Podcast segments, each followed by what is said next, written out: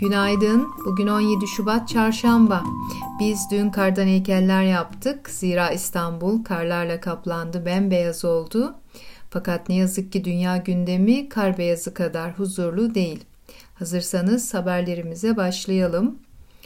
Dubai şehir yöneticisinin kızı Prenses Lativa 2018'de şehri terk etmeye çalışmış ve zorla geri getirilmişti. İnternetten zorlukla paylaştığı videolarda Prenses Lativa polis gözetiminde korunan bir villada iki yılı aşkın süredir zorla tutulduğunu ve temiz hava almak için bile dışarı çıkmasına izin verilmediğini söyledi.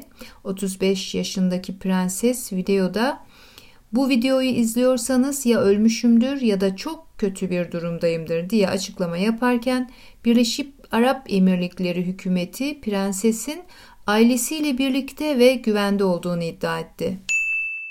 Yiyecek fiyatlarının artması dolayısıyla Afrika ülkesi Sudan'da geniş protestolar başladı. Ülkedeki 7 bölge artan protestolara karşı olağanüstü hal ilan ederken hükümet yetkilileri protestoların ardındaki gücün eski devlet başkanı Ömer al-Başir'in destekçileri olduğunu iddia etti. Belirtmek gerekiyor ki olağanüstü hal ilan edilen 7 bölge ülkenin en yoksul bölgeleri. Afganistan'ın Belh eyaletindeki bir camide bomba yapımı eğitimi sırasında bir bombanın patlaması sonucu 30 Taliban üyesi öldü. Ölenlerin arasında 6 yabancı uyruklu vardı. Ordudan yapılan açıklamada 6 yabancının cesetlerinin patlamanın neden olduğu hasarın boyutu nedeniyle tespit edilemediği ortaya çıktı. Güney Kore Ulusal İstihbarat Teşkilatı devlet destekli Kuzey Koreli hackerların Pfizer ilaç şirketine ait sunuculara siber saldırı düzenlediğini ve koronavirüs aşısına ilişkin teknolojik bilgileri çalma girişimde bulunduğunu iddia etti.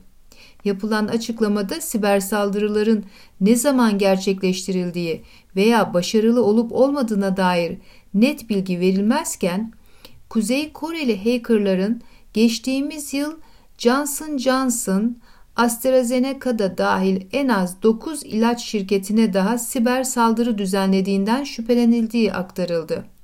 Kuzey Koreli hackerların COVID-19 aşılarına ilişkin verileri aşı geliştirmekten çok satmak için kullanacağı öne sürüldü.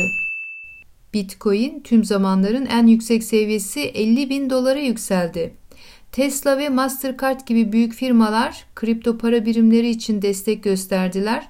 Birçok kripto yatırımcısı mevcut boğa koşusunun 2017'nin sonundaki balondan farklı olduğuna inanıyor.